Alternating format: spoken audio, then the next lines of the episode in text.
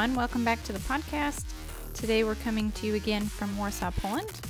In just a couple of days, we will be leading a World War Two trip, which will explore the history here in Warsaw, as well as one of our favorite cities, Krakow. And we'll also be visiting Auschwitz and Birkenau concentration camps, so it's going to be a very powerful and special experience.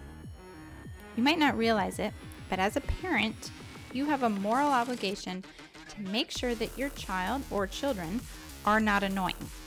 Why? Because in order for your children to function normally in the world and to have a healthy, happy life, they need to be able to interact effectively in society. They can't do this if they haven't gained the skills of social interaction.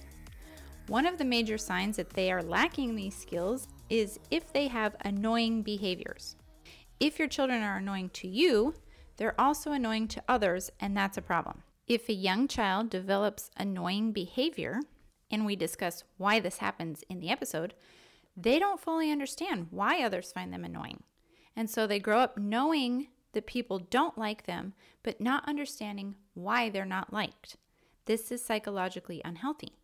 If you want your child to be able to develop healthy, long-lasting relationships with others, which is essential for a life of happiness and fulfillment, then they must learn the skills of effective human interaction, and it is your job as a parent to teach them. This isn't about conforming to social norms and expectations or worrying about what other people think.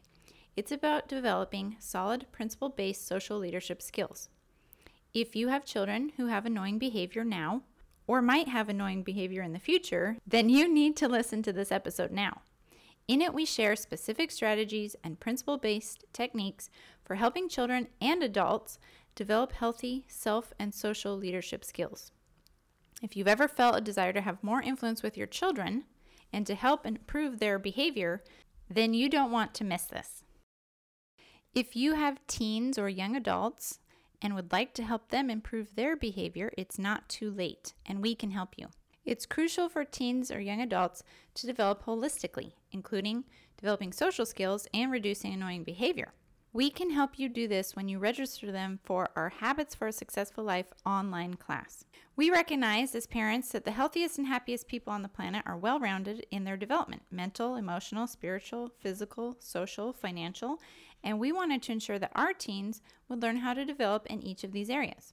We couldn't find classes that taught them how to do these things, including developing leadership skills. So we created our own class based off of decades of research into peak performance and human development. That is what the Habits for a Successful Life class is all about, and teens absolutely love it, as well as parents. Here's what one parent recently said. "It has been life-changing for us in such a short time and created excitement and passion in our homeschool journey versus the overwhelm and confusion we were living in." The Habits for a Successful Life class becomes one of their favorite classes ever, and it helps them to develop better habits and an understanding of themselves, human psychology, social interaction, and the ingredients for creating a happy life. Click the link in the show notes to learn more and to read the reviews from students and parents.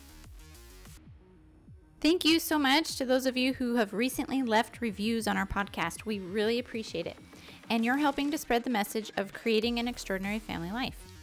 Living an extraordinary life with your family is possible when you have the right tools, strategies, and principles. And that's why this podcast exists, to share the tools we've discovered and the strategies that work. You can help too. Share an episode with someone you know who would appreciate it, or leave a review telling us when and where you listen and what impact, if any, it's had in your life. We truly believe that happy, extraordinary families start with happy, extraordinary, thriving parents who in turn raise happy, thriving children. Together, we have a positive impact on our communities, which leads to better nations and a better world. You make an impact by becoming the best version of yourself as an individual, spouse, and parent, and then inspiring and guiding those closest to you, your spouse and children, to become their best selves. This is how you change the world. Thank you so much for listening. If you're not already, make sure to follow our travel adventures on Instagram. You can find us at World School Family or at greg dot denning.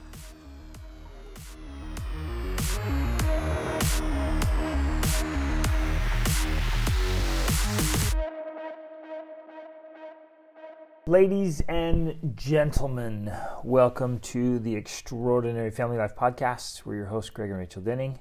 If you're just joining us or new, we're bringing this show temporarily from the beautiful city of Warsaw, Poland. We're out traveling uh, with our family. We've been out on this trip for six weeks now. Yeah! Six weeks of awesomeness through Scandinavia and the Baltic states, and just out exploring with our kids, just having, well, I'll pause here for a second, like, it is gathering great memories and priceless experiences is just that. It's it's priceless. It's one of the most valuable things you can do as a family. And it's one of the, uh, we think, best and most effective ways to grow and expand and learn and build relationships. Now, obviously, you can go out and travel and, and it doesn't help your relationships because, well, and that's what we're talking about today. You gotta you gotta work on it. It has to be deliberate and proactive to get get all that stuff dialed in. So, you know, travel doesn't fix your problems if you take your problems with you, but it is one of the best ways to create memories that you have forever. Well, it can be a facilitator, or it can be leverage yep. for growth and development. Yep. It's great leverage. If awesome. Used properly. Yep.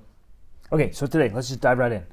It is your responsibility and obligation to make sure your kids are not annoying. Now, there's a lot to that, and we want to kind of explore that whole idea, but it must start with that fundamental premise that it is your responsibility as their parents to make sure your kids are not annoying. And that's to to teach them and lead them and guide them, not to manipulate or scare or threaten or abuse. Well, sometimes that's why kids are annoying, is because parents are doing that. Exactly. But I think we have to kind of back up, and because I know there's some people, I know I used to kind of think like this, where I felt there was something wrong with me if I found my kids annoying. And there's definitely truth to that.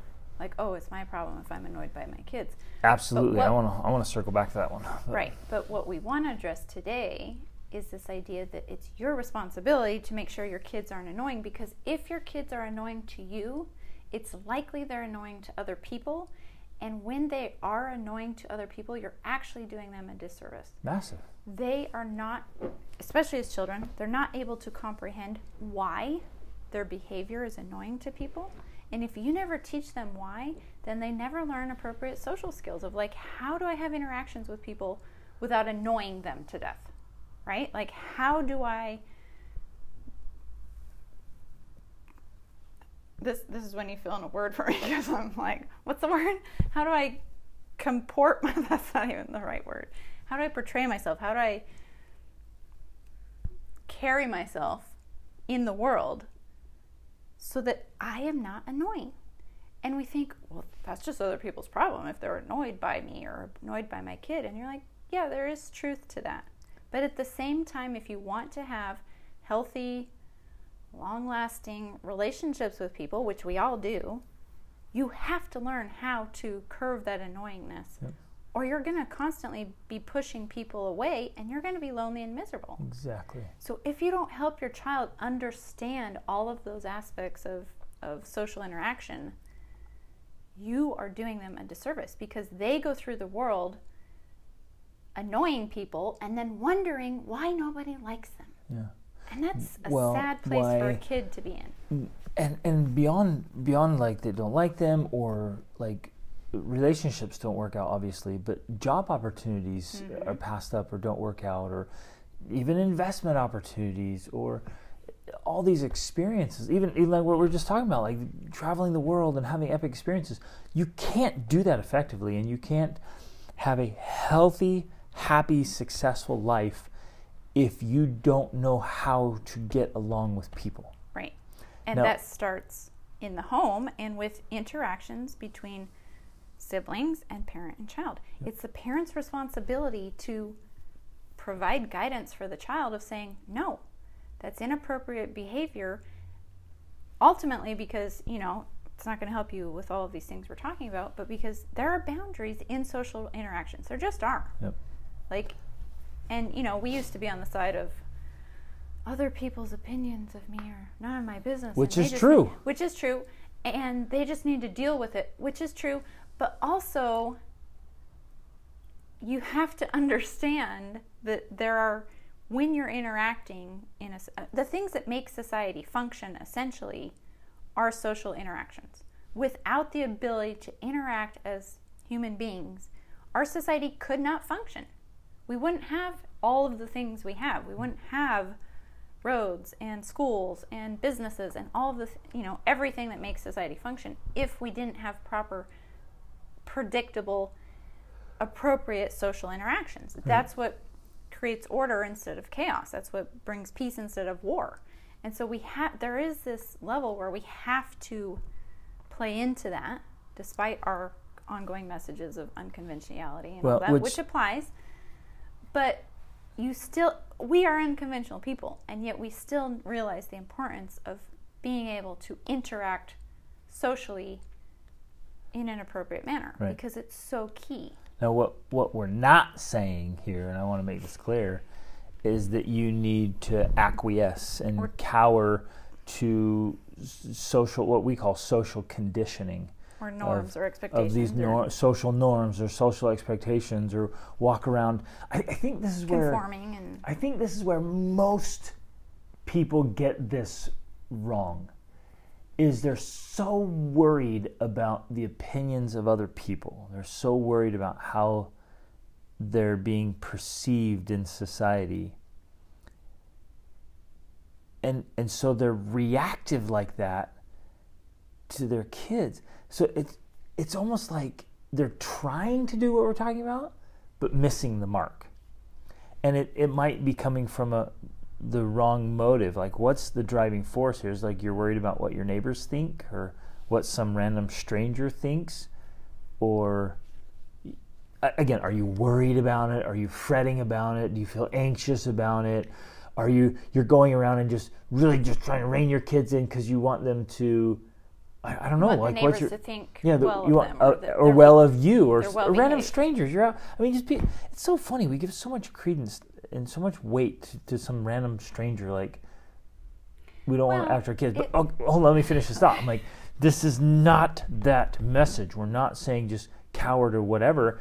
Because society will change, and, and social conditioning will change, and you may live in an area where, like, it's just weird social funk, where we've been in places where they're like, they don't like children at all, and they expect children to behave like adults, or they have some strange social rule about what's acceptable here. And, and to those kind of things, I'm like, kiss off, like whatever. I'm, uh, I'm, and again, we've traveled to many, many countries around the world, very respectful to culture and tradition and places and people, and want to be appropriate. But if if there's some funky, weird, or even you meet certain people that they have their their own bizarre ideas, just really weird ideas about what people or children especially can or can't do, like, kiss off.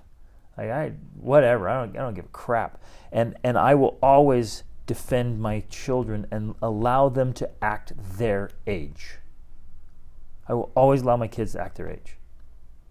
Now, that's not an excuse. It's not a rationalization or justification to allow your kids to do whatever or to be annoying. Yes. We can't allow our kids to be annoying. Acting their age does not have to be equivalent to being annoying. Now, of course, that can depend, because then that circles back to the other side of, you're just annoyed by six-year-old behavior, right. right? That's another story. Then that's, okay. Th- so yeah, circling back to, sometimes it is the parent.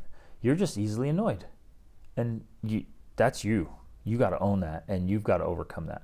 If if you're easily bothered by small things, uh, I don't know, I've been saying this for years, only small people are bothered by small things. So stop being so small. You've got to overcome that crap.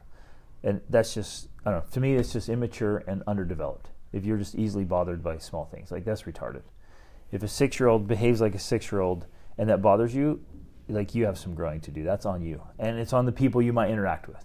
If they just don't like children or whatever, it's like, dude, that's on you. Like, grow up. And I'm, I mean that. I'm going to get fired up, man. Like, grow up. That's just so underdeveloped and immature. It's, it's really pathetic. It honestly is pathetic.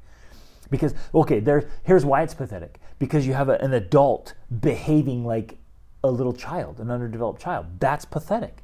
That's annoying. And then, so then, and again, I, I want to really emphasize here, that's that's an eight-year-old behaving like an eight-year-old. It's not an eight-year-old well, throwing a tantrum and acting like a little four-year-old, four-year-old or whatever. Okay, so, yes, so now I want to go back to this idea, because six-year-old behavior actually has a scale, and as we've traveled around the world and interacted with different people, we've seen both extremes of this scale. One of them is the controlling parent who wants their child to behave, and so the child is kind of stifled and squelched, and, and they're required to behave older than their age and, you know, sit still and not move and not do anything childish or playful or fun. And then we've seen the other extreme of that, coming back to this idea where people are reacting. They're reacting to, oh, what are what are people thinking of me? What are my in-laws thinking of me? What are my, you know, neighbors thinking of me? People at church. And so they're confining. And then we've seen the people that want to be unconventional, they want to throw that off, and then they go to the other extreme, where we've literally met parents who, in the name of throwing off social norms, have thrown off thrown off all expectations, requirements, boundaries for their child, and we've seen the child floundering, yeah. throwing out, flailing, searching for something to grab onto, exactly. to hold onto, to say, where is the ground here? Where yeah. is the boundaries? Where are the, you know, how am I supposed to behave? They don't know. And, you know, specifically, there was this family in Costa Rica when we lived there years ago, and this poor child was just so lost as far as how to behave, because yeah. his mother had no expectations, no boundaries, no discipline, and he had the worst behavior I've ever seen. You couldn't even, you know, we invited him over to play with our boys, who at the time were six, five and six, and they couldn't even play with him yeah. because he had such horrible behavior that he couldn't have normal interactions. He couldn't play with other kids because his behavior was so wretched. Yeah. He didn't know how to act. Which is so profound and insightful and sad. It was very sad. I remember feeling so sad for this kid. Children, like, play is their thing. Mm-hmm. Like, play is a child's entire world and reality. And this kid, because he had zero structure, structure, foundation, framework, boundaries, anything, he couldn't even do a normal, right. healthy, happy thing that children do. He couldn't be a child right. because he had no framework yes. and no structure. And and the crazier, I really want this to sink in, so listen really carefully right here. Crazy behavior is an attempt to find something solid to hold on to. Yes. This is especially true with very strong-willed children. Mm-hmm. And some children just come in like, okay, they'll, they'll kind of they'll figure it out. Some some of you have a child or two. Seems like many families have at least one child that's just very, very strong-willed. Just, man, they've got personality, power, drive. Like, they're really after it. Those children especially, like, they need something to hold on to that they can count on. Mm-hmm. And children want structure. They, they need they structure. They need structure. They desperate. It's a human need. Yeah. They want to know where wh- are the boundaries. Wh- and it's it's almost like this. It's a position of safety and security and trust. Mm-hmm. It's a foundation to be like, okay, I know what will hold up here. Yes. I know that there's something I can count on. Mm-hmm. But in this case with this lady, it's like, oh, whatever, anything. Yeah, he would start whatever. throwing a fit. He would start throwing a tantrum. I mean, this kid was five or six or seven, and he was throwing tantrums like he was two or three. And her response was, it's okay, honey. Yeah, you're upset, you know. There was no boundary of like, no, This is not acceptable yeah. here. Yeah. And that should have obviously started at a younger age right. because then that would have been in place. It actually starts at two and three. Yeah. But so it's not the kid's fault because he's, again, pushing the boundaries. Try, that's what a two-year-old does. They're pushing the boundaries, trying to find where are the boundaries. And if those boundaries aren't clear and firm, and that doesn't mean authoritarian, totalitarian, it like... Do, yeah, it doesn't mean you're blowing and, up and yeah. yelling and screaming and going That's not up, how you like being manipulative boundaries. Or abusive in any way, shape, or form. It's none of that. But there has to be a boundary. But if they if you keep if they keep pushing and keep pushing and keep pushing and they never find the edge, they never find the boundary, like they feel like they're, they're completely lost. Floating yes. in the sea, exactly. drowning. It's like yeah, either drowning or like you have zero gravity and there's nothing that you can Hold lean against and yeah. hold on to because as soon as you grab it, it moves. So that's exactly. You reach for it and it moves away or exactly. falls over. That's exactly what is happening with this kid. And that's kind of in a way what a tantrum is. It's this child just floundering and throwing themselves about. Like, where is security here? Yeah. Where can I find something yeah. firm to hold on to? And the more that goes on, I mean, that just creates psychological issues for yeah. the rest of their life Massive. If they never find those yep. hard lines. And then, then, like Rachel was alluding to earlier, like then you get into society and things don't work and, and you don't know why. And you, you move from job to job to job, from school to school, place to place, like relationship to relationship. And always like one, and, and you always think, oh, well, it's the place, it's the situation, right. oh, it's the people at that place, oh, no, it's the people at that place. You're like, no, it's you. Yeah. But you don't know that, and you've never been taught that. So I want, I really want to emphasize this. You, parent, have to be that solid, firm thing that the child can rely on. And, and that's important that we visualize that and, and wrap our heads around that. We're solid. It's like it's like a lighthouse. Mm-hmm. The the wind and the waves of life and of behavior can just smash against it, and, and it stays solid. It's there, and so they realize, oh, I can, I can count on this. Mm-hmm. I can rely on this. But if if you're trying to count on a lighthouse, but the lighthouse keeps moving, yeah. We we can't count on that. Right. Or if a big wave comes in, life out just tumbles. Shoot, you can't count on that. Or if you come in and there's some wind and waves and life's crazy, and the life out, lighthouse starts throwing rocks back at you or shooting at your ship, because because you're like, help, I need help, and you're like, you're like, what's going on here? And so I, I want you to visualize and see all this imagery, because some of your that's. That's how some parents are doing their parenting. Mm-hmm. And maybe they don't know. Maybe they were raised that way, or maybe they're just trying to figure it out themselves. Well, that's likely the case. But the responsibility is you have to figure it out.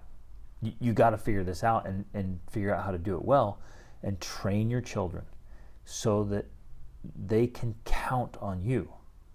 And I, I mean, I guess the first piece of that is the only way you can teach your children what's how to not be annoying is if you yourself know how not to be annoying. Mm-hmm. And that takes, it's not it's not as black and white as we might think, because as we mentioned before, there most certainly are times you need to be a nonconformist, right. and to be unconventional, and to buck the system, and to go against social conditioning. And when others are like, well, you shouldn't do this, your kids, and you stand your ground and say, oh no, oh no, sir. No, right. Madame. Yeah, it's you have to find that that balance between standing up for yourself and having confidence, and also being respectful to other people and respecting their viewpoints and their um, ways of approaching the world, their worldviews. You know, so it's it's not a straightforward thing. It it does require a lot of skill, and so that is part of it for sure. Is developing that in yourself. And then, of course, there are strategies and techniques for applying this to your in- daily interactions with your child, you know? And one of those simple things, I think one of the most basic strategies is having clear expectations about what is acceptable in your house. Now, in some ways, it doesn't matter what that is. Like, of course, there's some exceptions, you know. But as long as you have clarity about what you want your family to be like, and your your um, family culture, your home life to be like, and you have clear rules and expectations, and then you hold by them, that's the start of it. Right. That's where it begins. And and I agree with you.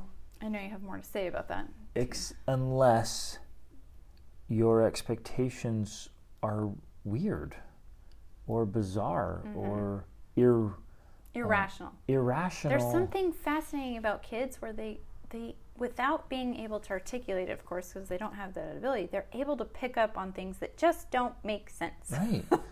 If you're like, this is how we do things in our house, and they're like, what? That's not relevant. That does not make any sense. All. And they you don't know, know how to tell you that. They just right. they, will they start just, acting out against Right, and that. They'll rebel. They right. don't, it's like something in our wiring is like, no, that's that's stupid. Yeah. And it's off. And we've met we've met parents with the best intentions and just huge hearts, good, good people. They come up with these really strange, arbitrary rules, like, and I okay, can see they're trying to they're trying to establish high standards. They're trying to be high standard people, but you're like, whoa, what? Like, that's the dumbest rule.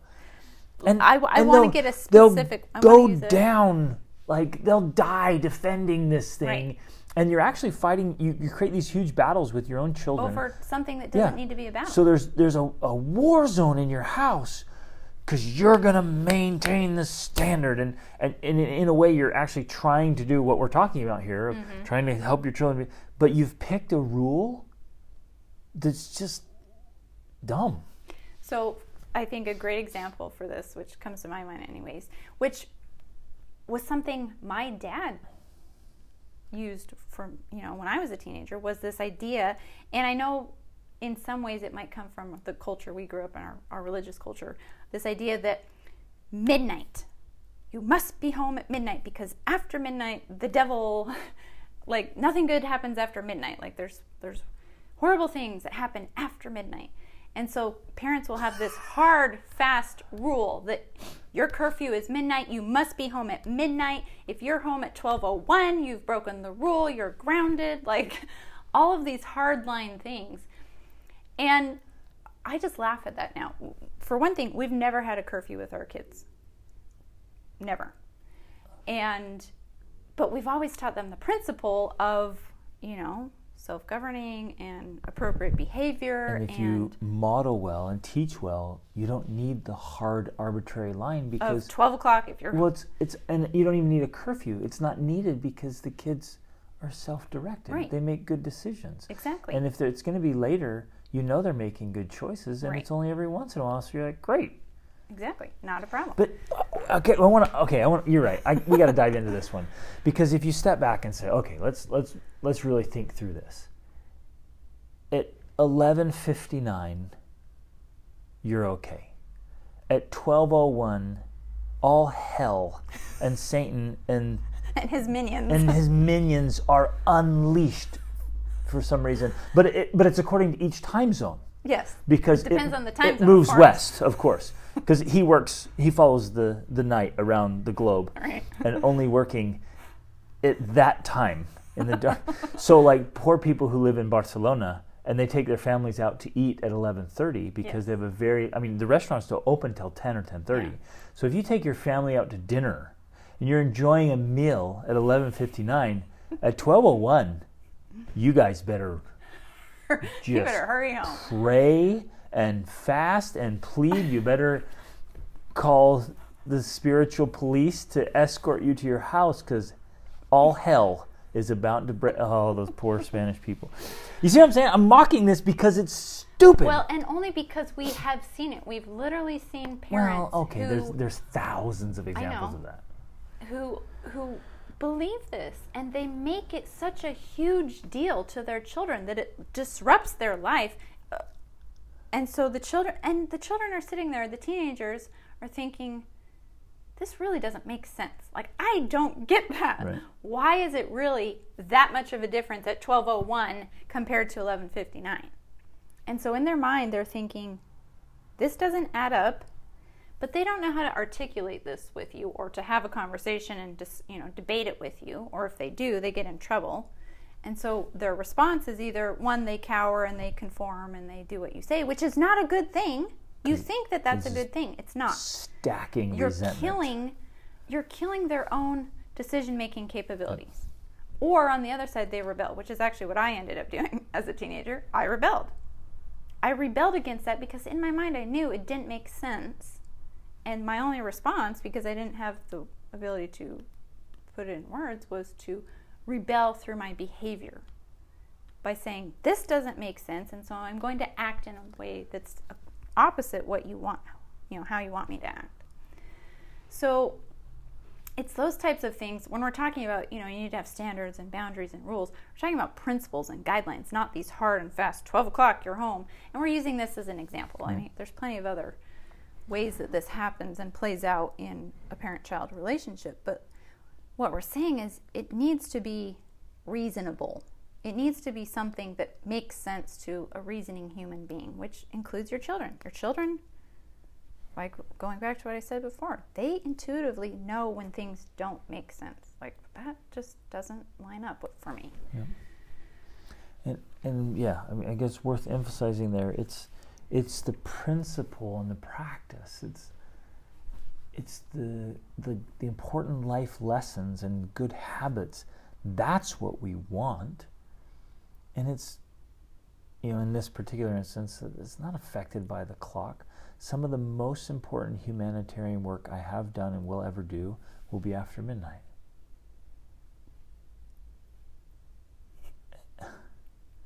So it's just arbit to, to try to attack. I know it's with good effort and good intentions, but to try to to try to say that behavior is tied to the clock is, is kind of silly.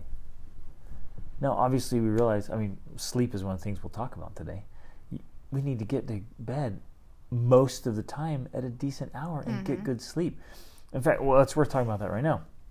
Food and sleep are like, they're, it's double trouble right there. They are the destroyers of good, happy, healthy humans. If if food is off, either by the poor quality of food or just not getting enough nutritional value, um, if, which if we were going to do a podcast about yeah. food, which we I think we still will, because that because one just gets so me fired confusing. Up. Like, everyone is so confused nowadays. I feel yeah. like they have no clue about what's actually healthy for you. Right. It's not salad. We'll come. we'll come back. But the, the biggest, the biggest red flags, the biggest problems are like chemicals, preservatives, additives, almond milk. So yeah, those things. Like anything that's just not natural. Whole foods. And whole and and from a really, really, really good source is most likely wrecking things. We've done podcasts about this before. We're talking about before. So much behavior is food-driven and sleep-driven. Mm-hmm. And so if you or your children are not getting good sleep, good quality sleep, and good quality food in good portions, then that's one hundred percent affecting behavior. Yeah. one hundred percent. Well, it's huge. Okay, so I think this is a good um, strategy or technique, because one of the first things I look at anytime my children are quote-unquote misbehaving, one of the very first things I look at is, when did they go to bed last night and what have they eaten today? Yep. That's where I start. Before I do anything else, even my interaction with them per se, like in my head I'm thinking, when did they go to bed last night? Oh, they went, whoa, we were up late last night. They were up till midnight. No wonder. No wonder they're behaving like this. Yeah. So that's the first place. And then I'm thinking about their food. Are they hungry? Because that definitely makes a difference if they're hungry or not. You know, hangry is a real thing. Yeah. I look, that's where I go first. And this is true for where, the parent. Oh, if you stop, because you're like, I'm so annoyed with my kids. I'm like, wait a minute, what time do you go to bed? You're like, well, I went to bed late and I got woken up a couple times. Oh, have you had breakfast? No, I haven't eaten. You're like, whoa, you shouldn't no open your mouth. Yeah. So you that, should go feed yourself and take a nap before you respond yes, and injure exactly. your relationship. No, so that's so true. So before I do any sort of disciplining or boundaries or anything like that, I look at that and I say, okay, we both need some food. We both didn't sleep well. that's the first reason this is happening. That's always the case. That is the first reason that any of this is happening. After that, then I look at how is our connection, mm-hmm. right? Have I cuddled with them recently? Have I held them? Have we talked? Have we interacted in a meaningful way? If we haven't done that, that's where I go next. I don't even discipline my kids at all until I have cuddled with them. And, and we hug, by the way, I'm just throwing this out there. We hug our children um, very first thing in the morning and last thing in, before bed. And we hug multiple times during the day. We we have touch. Now, some of you are like, well, we're just not a huggy family. We're, we don't express love much. And to that, I would kindly but firmly say, change it. You be the change in that tradition, because it's got to stop. Human beings need affection. They need expressions of love, and they need touch. So if if your family culture or family dynamics have been that way, change it. And, you know, you well, not every family needs it. I'm bogus. They need it. And, and we're trying to, we want healthy, happy human beings that are just thriving. Like, you, you, you know, we can, we can, we can talk about that one in person sometime, but there's no, like, there's no way. I've just seen so many families across so many countries and continents. Like, sorry, I'm, I'm, I'm holding my ground on that one. Be more loving. And that's what you're saying. You're like, well, let's cuddle, connect, yeah. touch, so, talk. Like, there has to be this healthy bond. And that may be part of your problem. And again, a child's not going to be able to articulate that. No. If they no. just feel distanced or cold or unloved or like just the dynamics. And, like a, a, a child, man, there's even studies. They watched, it was, oh, this was so sad, these orphanages. Wasn't it in Russia, like in the sixties, I think? They just wanted to see if babies survived, how they responded to, to love and touch and being held. And some that were held and others were not. They just wanted to see. And the babies that weren't held and cuddled and touched and loved just died. And they, they wouldn't eat. I mean, they wouldn't function. I mean, this, children need this. So a child comes in the world with a clean slate. They don't know what to expect. They don't know where the boundaries are. They don't know where the framework is. But they have hardwired biological, spiritual, social needs, and if the needs aren't being met, then then they're growing up and something's off. Mm-hmm. And this is one of the things that's off. So parent, you need to be more affectionate and more loving. You that's the part of that that firmness. That's something they can count on. And it's not being held out as a reward. Yes, I'll hug you not. if, or I'm going to withhold hugs and kisses and praise and love if you're a little turd. Like, it, it can't Here's, be manipulative like that, and it can't be, you know, if if you're inconsistent, sometimes you hug them and love them, and sometimes you don't, and they're like, what the hell? And they don't know, then they start blaming themselves. Oh, absolutely they do. So here is one of the, I think, one of the major shifts that played a huge, had a huge positive impact on my parenting, and that was that understanding that I cannot withhold my love and affection because my child is mis- misbehaving. And I know that for me, initially, that was my tendency. When my kid was being annoying, I was like annoyed, so I didn't want to hug them or kiss them or touch them. I'm like, ugh, get away, you're annoying. And and people use it as a, we used to use it, and parents use it as a consequence. Yeah, right. I learned to switch that, and it's made all the difference. I've learned to realize that when that kid is acting in that annoying way, what they really need is more of my love and attention. And when I give it to them, it is amazing how it like diffuses the situation. It exactly. calms them down, it brings them peace, and it brings back the good behavior. So one of my very first responses to misbehavior now is like, let's cuddle. Let's go cuddle on the couch. And we sit down and we cuddle together until they change their state and they feel better, and now the behavior goes away, or they're prepared to talk about it because maybe, you know, the sister took a toy or this or that or something happened. You can talk about it better once they've calmed down after some cuddling with you. Right. So that's my first approach now is let's cuddle. And it's fascinating. I actually saw I actually saw my eight-year-old do this with my six-year-old one time. They were kind of disagreeing about something, and her response was like, let's go cuddle on the couch, Sanji. And they got together, and they cuddled, and then they felt better. And it's amazing how that actually works. And it works with teenagers. It works with my twelve-year-old. Like, well, it when works you with give, adults. It works with you. Yeah.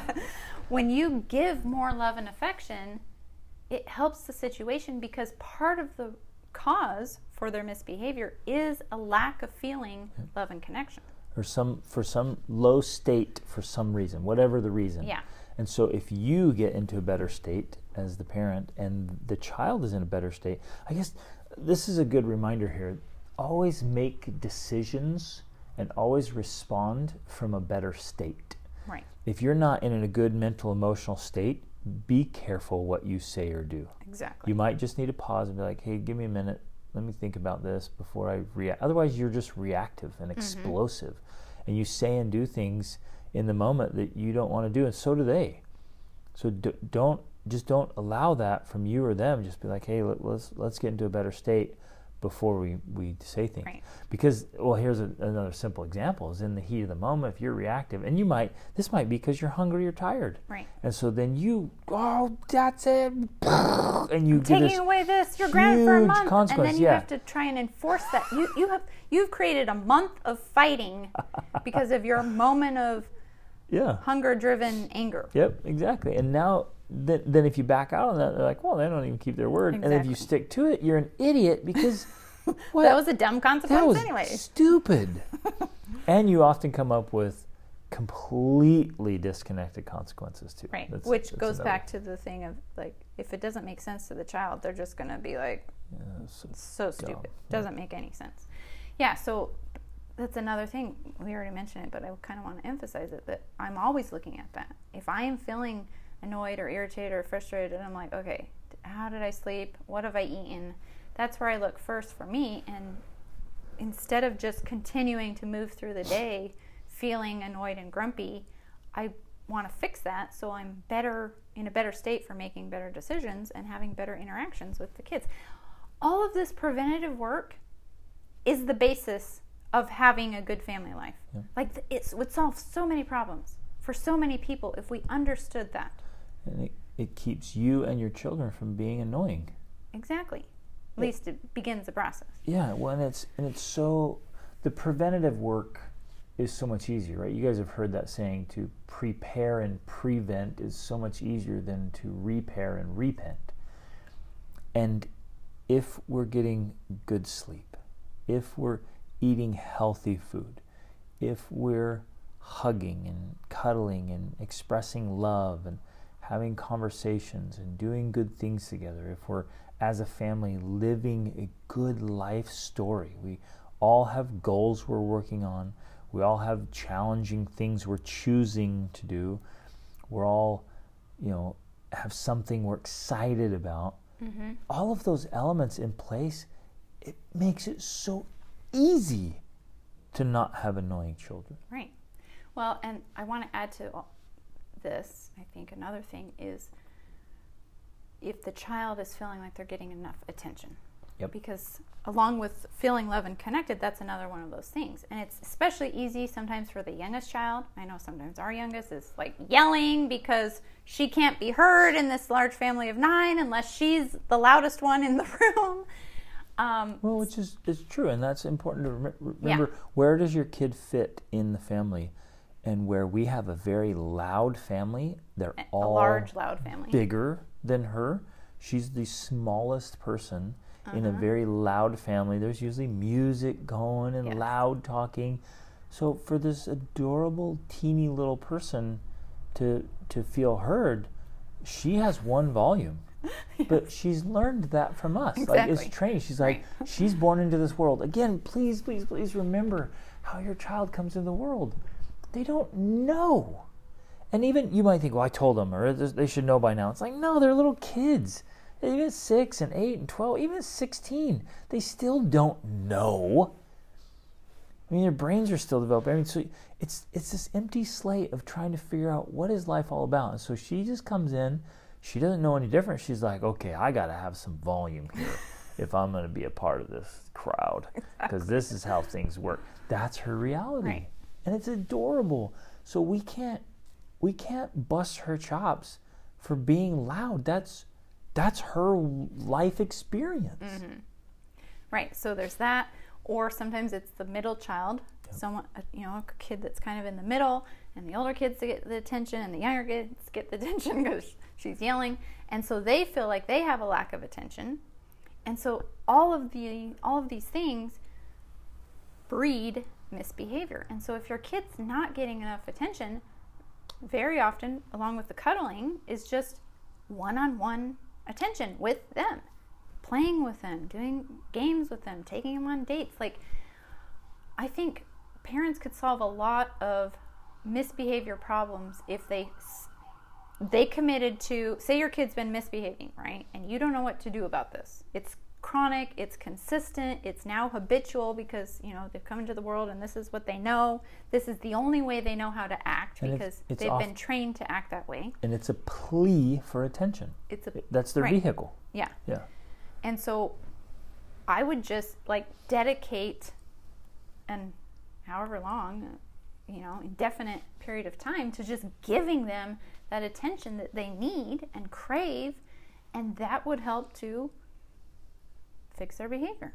Because now instead of them flailing about, acting up, trying to, what they're doing is trying to get attention, they now feel like, oh, I don't have to get attention in that way because I'm getting attention in the positive ways. Right. Because what's happening from a psychological point, viewpoint of this co- child, they obviously don't know how to explain this, but what they are doing is saying, I'm being ignored, nobody's paying attention to me, unless I scream, yell, bite, kick, fight, you know, then suddenly everyone notices me. I get so much attention. I get so much attention when I do that. Right.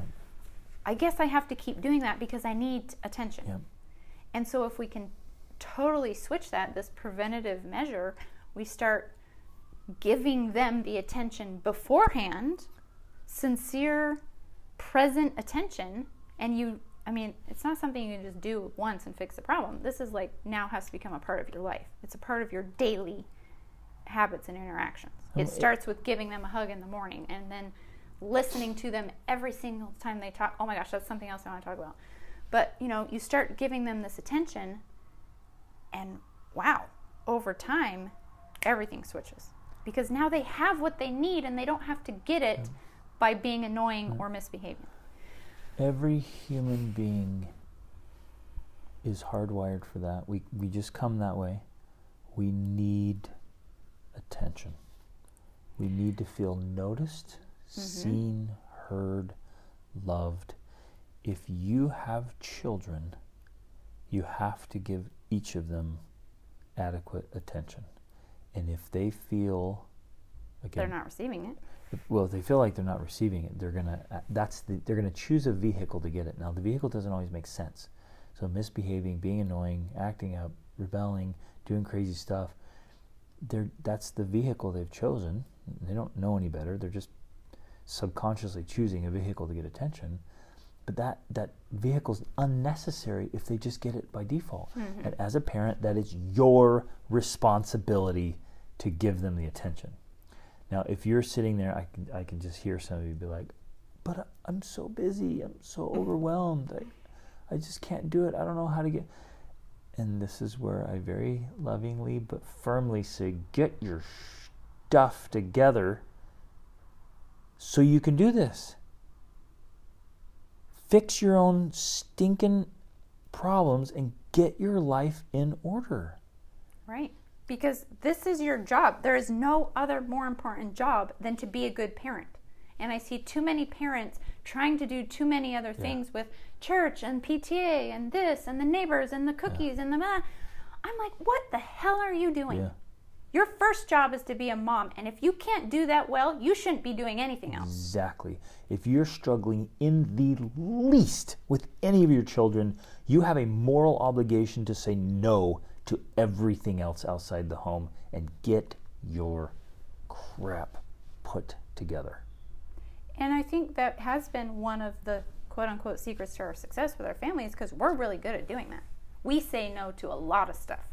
There are a lot of things we just do not do because our focus is on making our family the best it can be, because we truly believe that if you want to make the world a better place, that's where it starts. If we can't have a fully functioning, happy, operational family, like how can we expect to do anything else well? Exactly. That's where it begins. And so then back to this thing I mentioned just a second ago, that I, this drives me crazy when I, and I see it all the time. And I, I used to do it too. So I get it. When I was a new mom, I, I, I did this all the time. But I will see parents ignoring their children, literally ignoring their children from the time they're babies until all the way up to teenagers. Their child will talk to them and they completely ignore them as though they don't exist. Now, I don't, I know that that's not what they're trying to do in their mind, but say the child will be crying or the baby's crying or the, you know, they're upset. And they will let them cry and cry and cry and do nothing about it. Or they feel like they try that's, to do something actually, or they don't know what to do about it. It's actually been s- suggested by some, quote, parenting experts. Just let your children cry. No. Yeah. Oh my gosh. What actually works and what actually creates healthy, psycholog- uh, healthy psychological foundation is when the child is crying or talking to you, they're trying to communicate their needs to you. They don't know where else to fulfill those needs. You're their parent. You brought them into this world. Your You're the source of their food, their comfort, their everything. They're coming to you communicating what they need. It might be through crying. It might be through talking about something. If you don't listen and pay attention and then take action to fulfill that need, then they feel, back to this idea of floundering, they feel unstable. They feel like, wow, I'm in this world and I turn to the people I trust for help and they don't listen and they don't fulfill my needs. I'm unsafe. I feel completely unsafe because I don't know where to have my needs fulfilled. Yeah. And so, you know, we've always been very, not always, we've learned to be very intentional about when our child is talking to us. And of course, we're not perfect at this because there's chaos and the world, you know, and sometimes they're talking to you while five other people are talking to you. And, you know, but, you know, especially with our babies, when they're crying or they're, something's off, we give them our full attention and we help their needs be met in that moment because that's the foundation of their future security mm. and success, and so especially they, when they're small. Yep, they, they come into the world, again, clean slate, they come into the world and they get a framework of like, okay, there's somebody here that notices me, that exactly. loves me, that pays attention. I am seen, heard, felt, understood. I'm okay. Yeah, and that starts with the very beginning of when your baby's hungry, you feed them. Instead of, oh, well, you know, I'm busy and I'm talking to my friends. Just take and the I baby, read this hun. Book Let that them cry. Says, they'll be fine. Don't feed no. them except on certain yeah, times. Yeah, or a certain time schedule. Yeah. Like, that's the stupidest Stupid. thing I've ever heard of. It it doesn't work because when the, chi- the child doesn't understand it, and yeah, you can train them to do that, but that doesn't mean they're going to be psychologically healthy because of it. Because when they say, I am hungry, I'm being eaten alive by this hunger, I need food, I'm crying for food, and you ignore that, they just feel like, wow, this world is crazy. Jacked. It's unstable. Yeah. And so you meet those needs. Jordan Peterson says all the time, you cannot spoil a child under the age of six months. And I would say even after a year. You cannot spoil a child. So when you give them what they need, whenever they need it, you're not spoiling them. You're setting, you're them, setting up them up for success in life. For safety and security. Right. Oh, man. And preventing future misbehavior because you have this solid foundation of, I live in a safe world and a safe family. I can trust these people. And so it produces better behavior. Here's a, a little tactic that goes with that is I always try to get down to the kid's eye level. Mm-hmm. This has been huge for me is whoever's talking to, I, I go down. So they, it just clicked for me one day. I'm like, they're looking up at us like, we're just giants. And I was like, what if, because I'm six feet tall, I'm like, what if I were looking up at, I was at, at some giant, I was at his waistline, and I'm just staring up like, hey, can I ask you something way up there? And like, that just, it just feels weird. And so just getting down right in face level and just uh, even like holding a hand while they're talking or some touch or something. Or even now with my big kids, right? Just a hand on the shoulder or some, just something. So, like, I'm present. Mm-hmm. It, it just, it just helps to get in this healthy state, which then eliminates so much of the annoying behavior. Yeah, I think that's another part of this, paying attention to your kids when they're talking, is that when you touch someone when they're talking, it lets you both know that you're there, you're present with them. It's, it, you know, it's really helpful with just bringing you both into the moment. Yeah. So when, when your child does misbehave, when they do something that is annoying, the, the most effective way, the, the most important thing, obviously, is to model an example. Like, show them from the get-go. They're, they're noticing, they're paying attention. You have to articulate it, but show them how to behave, how to be respectable and respectful. Show them the, the way to do this, and then when they are offline, just teach them.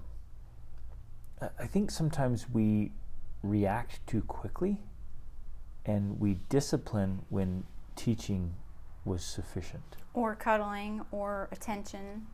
Right, yeah, and so we're using the wrong, we're tool using the wrong the, tool. Yeah, it's like we're like using the, a hammer when we're trying to the, screw something. The time for like discipline, if if you're doing all the preventative things, if you have healthy relationships, if your habits are in line for each individual and for a family, disciplining is...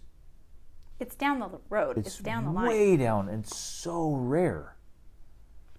Yeah, I would like, say I, I, we don't, we don't, we almost never discipline. It's just like there'll be phases in each child's life, mm-hmm. right? And I, there's little, there's little time periods where there's a little more disciplining because they go, they're going through a phase of like, whoa, they're, well, trying to figure things right. out. And so, so maybe when they're two, bit. There's some more disciplining there, and when twelve, and then like twelve, a little more. But th- there's only like these, these little phases, and you have to have more love and more deposits into the Rachel bank account and, and more time and attention to, to make up for some of the disciplining. But uh, apart from that, like we just teach. If you have the preventative measures in place, then yeah, you use teaching and the disciplining. It is. It's it's, it's maybe five percent yeah, of what's going on. Yeah, it, yeah, exactly. If and then there's going to be and time periods where it's like one percent, like you don't even Absolutely. Need to bring it out. Right. But so your number one tool is teaching. Put, like, again, visualize this. Take that, you got a tool belt on as a parent. Teaching is your go-to tool. Just have that in your tool belt.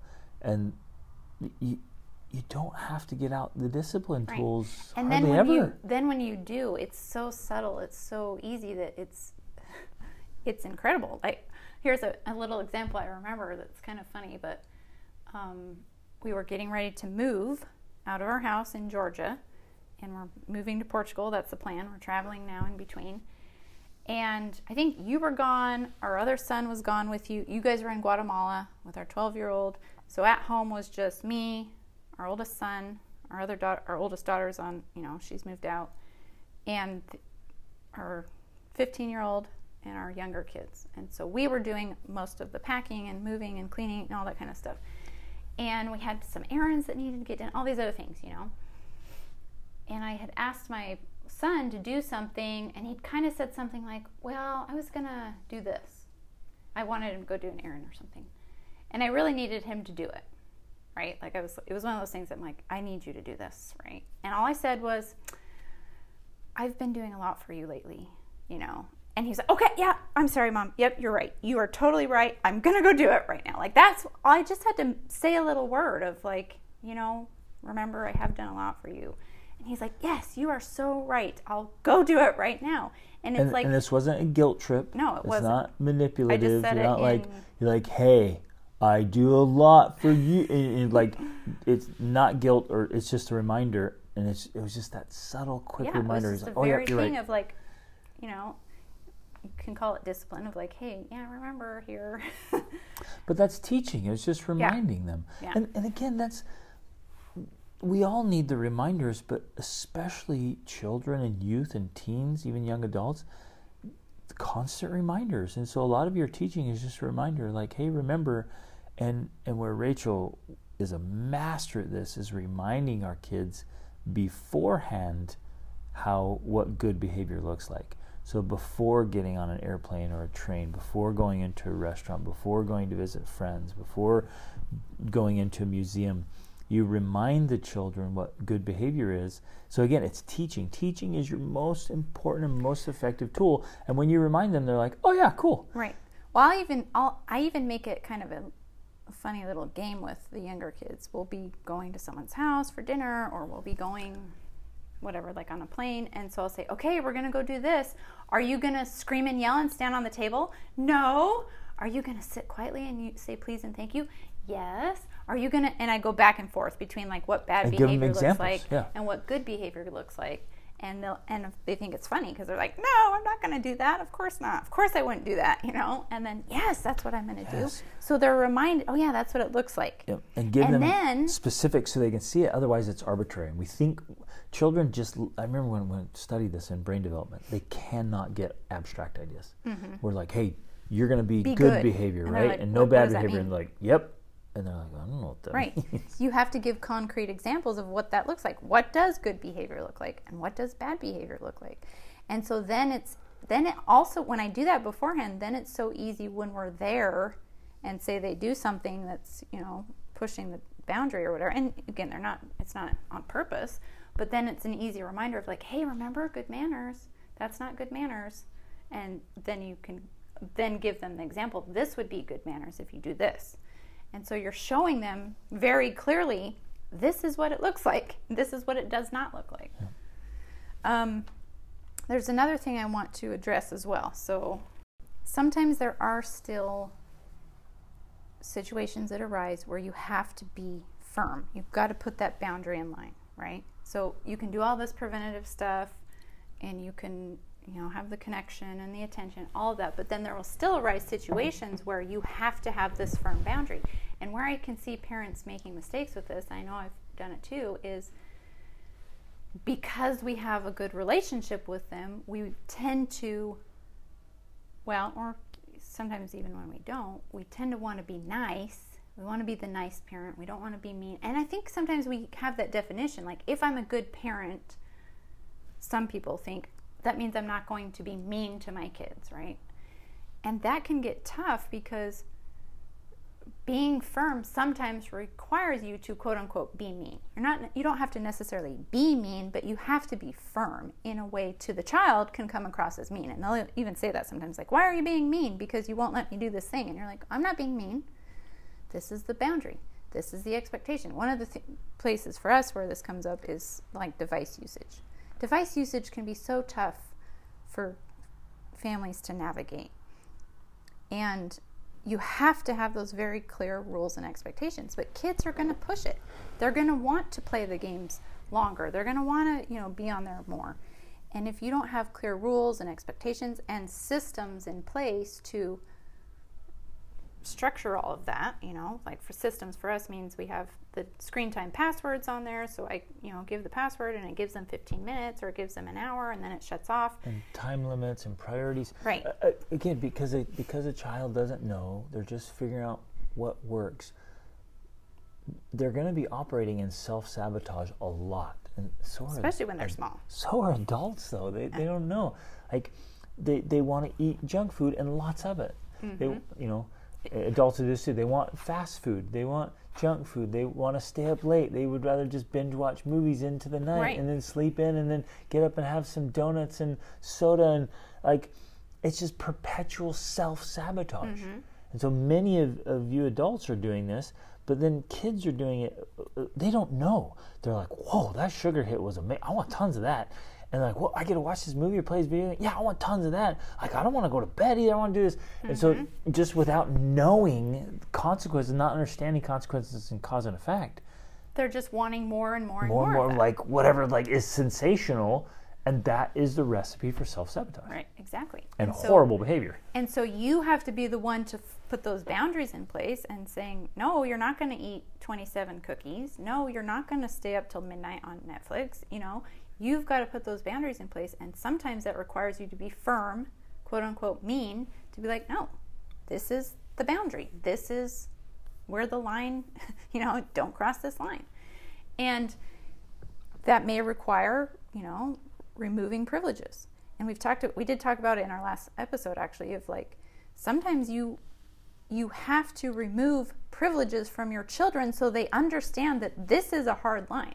Because one of the problems we run into is, we see all the time with parents and, and misbehaving kids, is that there are no privileges that are removed. The kid, kid gets to act any way they want and still get all the privileges. So what motivation do they have to behave or to do the things they're supposed to do or to, you know, change their behavior, because they get everything they want anyways? And to Why cognitively understand that something is actually a privilege. It's it's a privilege yes. if it can be taken away. It's not a right.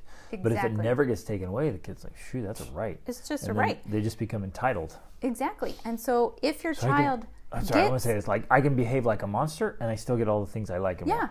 So why would that's I not behave like a monster? Such a jacked reality. So if they get everything they want, they get device access, they get movies, they get food, they get internet, they get everything. Why would they change anything that they're doing? Because it seems, in their mind, it's working. The way I'm behaving is getting me the things I want. I'm going to keep behaving this way. And I see this especially, well, I mean, you know, with younger kids, if that's not put in place, and that can carry over into older kids, and then definitely with, it happens again with twelve-year-olds, where if they get everything they want, why would they change their behavior in any way? They don't need to. So you have to use, and, and this can be a hard line, it, it can be delicate, because it's not manipulation, it's leverage, because they're privileges and not rights. They have a right to food and water and shelter and clothing. That's a right. They don't have the right to internet and devices and video games and, you know, everything else, fill in the blank. Treats, that, you know, in my mind, that counts as a privilege, to have a treat. You can, I'll, I'll feed you so you're nourished, but you don't get special treats. You don't get gelato. That's something you earn. You have to earn your privileges, and you earn your privileges by b- behaving in the world, which your world is your family, in a way that makes people want to interact with you and to cooperate with you and to provide you privileges. So if my child is super annoying and pushing all the boundaries and rules and not following to the, not, not living up to the expectations, they lose privileges. Especially when it's like the ultimate offense to be rude or disrespectful to the person who is it's, providing your life. Right, it's biting the hand that feeds you. Yeah, that's that's the ultimate. Like, it's an insult. Betrayal and insult. Yeah. Like, oh, you provide everything for me. I'm just going to treat you like crap. But if you as the parent take that, if you're just like, oh, and you don't stand up for yourself, because you still are an individual, and, and this is how your child learns how to behave in the world, like we started this podcast with, they have to learn how to behave in the world. And if you never say, I'm a person and you can't treat me like that, and if you do, I'm not going to provide you with privileges, if you never hold that line because you're afraid of being mean or whatever it is, you're you're doing a disservice to your child. They're not learning that this is how the world works. Because I can't treat my boss like crap or my neighbor like crap or anyone, anyone and then like expect crap, yeah. that they're going to give me stuff or provide, you know, still reciprocal. Still be nice and friendly yeah. to me and it's help not going to happen. Yeah. So it has to be real world. And if your children aren't respecting the expectations, the boundaries, whatever, it is your duty and responsibility to remove their privileges. And you, I want to emphasize this again, you don't have to do it in by anger yelling. Or you don't have to do it in anger. You don't have to rant and rave and act like a barbarian, because what you're doing is modeling how to yeah. behave when you're upset. It's very matter of fact, and you may, you'll have to explain it to your child, especially mm. if this is new to them. You have to explain it to them. This is how the world works. I pay for these things. I provide them, and these are how they are earned. And if you're not willing to earn them, I'm not providing them anymore. It's that simple. Now, they always have the option of going out and getting it themselves, and then that's a whole nother problem. But if you are the one providing it, and this is why it sh- ideally needs to start young. I mean, if yep. this is a problem with your teenager, it's a whole nother and issue. You'll have to apologize to them and say, hey, we've been doing this wrong. We've been providing everything for you without you understanding that all these things are privileges that need to be earned, mm-hmm. and they're earned through for you kind of carrying your own weight. And, and we sincerely apologize for not teaching you this appropriately, because now it feels like some weird manipulation we're starting. And it's like, it's not manipulative, it's teaching you how things work, mm-hmm. teaching you how things operate. So make sure, though, because this can totally backfire. Well, and if, your child is going to not be happy about it. No, they'll be upset. Right. They won't like it, and that's the point. Um, because they should not like, if they misbehave and there's a related consequence, that's what I was going to emphasize there. It has to be related. Like, if if they do one thing and you take away something completely unrelated, that feels really bizarre and manipulative, and like that's jacked, and you're just reactive. It's just like, hey, that, you know, that it's not okay to do that, and you were using, you know, this item. Well, for this example, was the cause. One thing we do is that if our children want to use specifically their iPad for, well, first of all, we teach them it's our iPad and they're using it. And it's a tool, not a toy. Right. But if they want to use it for listening to an audiobook or watching a movie on movie night or, you know, playing a math game or whatever other thing, the only way they can do that is if they earn use of it for those things by doing their studies, which is why we bought the iPads. They have iPads to use because we're traveling and they need to use them for their education. So if they do their education, that's how they earn the use of the device for other things. But if they don't do it, they don't get to use the device. And so the device is taken from them, and they and they can't use it anyways because I have to, you know, I have to do the password and everything for them to even access it. But they don't get to use it for those things if they don't earn it through those actions. That's a directly related privilege. Yeah. So overall, we as parents, all of us, have to learn how to behave and teach with tact and diplomacy to gain a bigger, broader understanding of what, you know, especially society. This this this specific, specific episode is really about interacting in society, and we have to understand people, and we have to know where we stand, what our values are, and what really matters, and what societal conditioning we're going to dismiss, and what societal expectations and, and standards we're going to honor and respect. And then with total diplomacy and tact and respect, but and, also an emotional mastery in ourselves. Right, but also not being afraid to disrupt things. Yep. Because sometimes we avoid, you know, we avoid taking away the device because our child's going to get upset, yep. and then we have to deal with that. And sometimes that's why we have the problems we do, is because we're afraid or we're avoiding yes. those conflicts. Yes, yes, yes. We're so, we see this all the time. Parents are afraid of their kids. Right. And that's because they've never set up a, a, a firm boundary. The kid goes, if your child knows, like, I can never cross that line. If you have a line they can never cross, and they know it, mm-hmm. then they won't. They won't go crazy, and you don't have to be afraid of them because they know, like, I can't cross that line. But if if every time they you say, there's a line, and they push it, and then you back away, they're like, there's no line. That line moves every right. time. Exactly. It's so inconsistent. I don't know where the line is. Right. Well, I also wanted to say something, though, about the emotional mastery, because emotional mastery doesn't mean you don't feel emotion. And I think sometimes people equate it with that. Like, oh, I have mo- emotional mastery, which means I feel nothing. And it's not that, because I found it, for me at least, especially as a mother, I think, it's been effective for me to share my emotions with my children appropriately. So if they do something that I feel angry about or I feel annoyed about, like, I tell them that. Now, I don't yell and scream and, like, freak out. I just say, I feel annoyed when you do that, or that that's annoying to me, or that I'm starting to feel angry about that. Or it's hurtful. And it's amazing how that's actually powerful, because they need to know that. They need to know that something they're doing is actually causing an emotional response in someone else. And you can do it by telling them instead of, like, getting upset or, you know, getting angry at them. You're you're verbalizing it, you're articulating it instead of acting it out. And that's been very powerful, I've found. That, you know, because your kids want to know, or they need to know, how that their how behavior their is affecting other people. Yeah, can affect others. And again, that circles back to emotional maturity and emotional development and emotional mastery, Because if as a if as a mother, for example, or as a parent, we get all kinds of bent out of shape or upset or whatever about uh, over silly things or crazy things or like neurotic things, and so then I'm like, I, I hear what you say, and I'm like, oh, I'm going to start telling my kids how it makes me feel, but it's it's not healthy. It's not like it's genuinely neurotic mm-hmm. or even yeah. psychotic.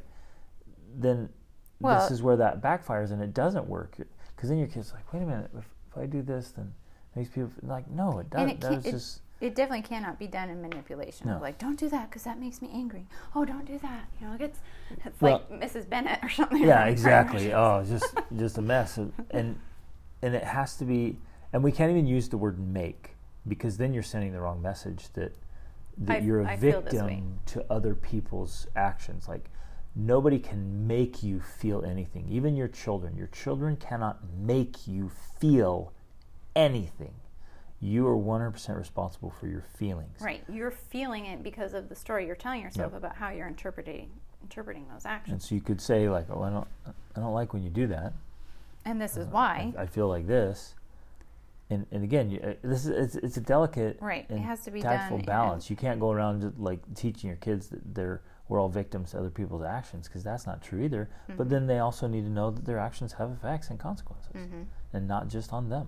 So, anyways, love this stuff. There's, we could go on and on. There's so much here. Um, but thanks, thanks for listening. Thanks for caring. Thanks for teaching and leading and, and striving to be good parents. And I don't, I don't know that we could emphasize enough that if we just allow our kids to kind of do whatever, we're actually doing them a gigantic disservice. And and I think it's worth emphasizing again, it takes a tremendous amount of courage to correct and teach our children mm-hmm. and to call them out. And and sometimes you, you might even notice it in your kids, but you don't want to say anything because you're like, well, I don't want to hurt their feelings, or I don't want to, you know, I don't, I'm afraid of the reaction. I'm afraid of what might happen. And you're so, afraid You're afraid of how they're going to respond. Right. You're afraid that they're going to behave in a way that that is disruptive, or especially if you're out in public, yep. you know, and you're like, oh, I'm not going to correct that behavior because they're going to freak out or they're going to get upset. But it's ultimately, you are doing them a disservice, because you're not, disservice. when the when the when the opportunity arises, you're not taking advantage of that opportunity to teach them, yep. because ultimately that's what you are doing, is teaching them. And if you're out in public, I've found to be most helpful for us is you remove the child. And that helps them learn that this is a big deal. If I don't behave in an appropriate way here, I'm going to be removed to some place where I am disciplined, and mom and dad get firm with me about this is how you're supposed to behave. Yeah, and I don't get removed to a playground.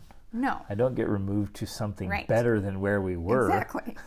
We're in a nice restaurant, I had to be quiet, and now I get removed to, like, the junk food place. We go around the corner and I get ice cream. Like, this is the yeah, best. I, no, that I know doesn't work. Exactly what I'm going to do. I'm going to misbehave every time we're in a nice restaurant. And I, I know we need to end, but I want to give one other example, because this is something we've done that's worked great, is that if the child's not behaving and we're in, say we're in a restaurant or we're in a public place or whatever, one of us removes that child and takes them to a place where they have restricted um opportunities. Yeah. And sometimes that's included just holding them. Yeah. We're like, nope, you're just going to sit on our lap and do nothing.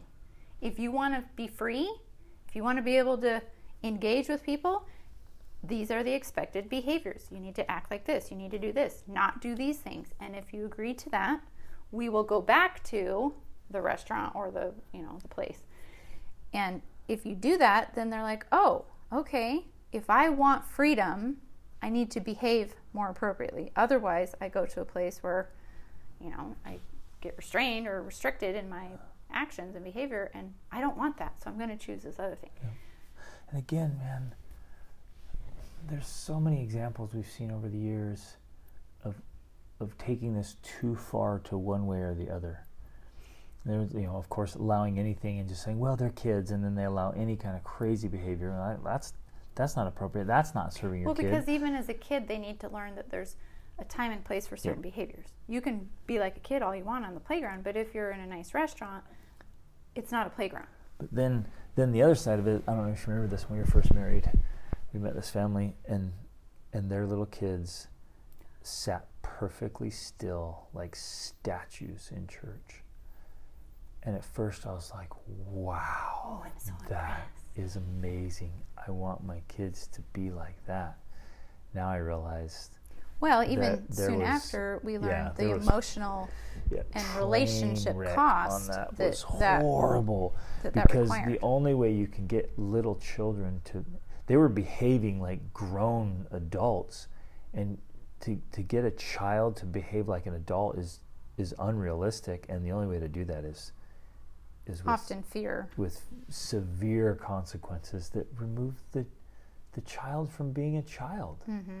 And and it, at first it looks so admirable and so wow, those they must be great parents. And now I'm like, oh my gosh, those poor kids, those poor poor kids.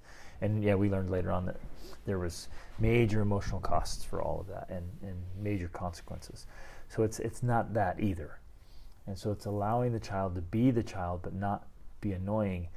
And, and I circle back again to the question of, like, if you don't teach and correct and discipline, who will?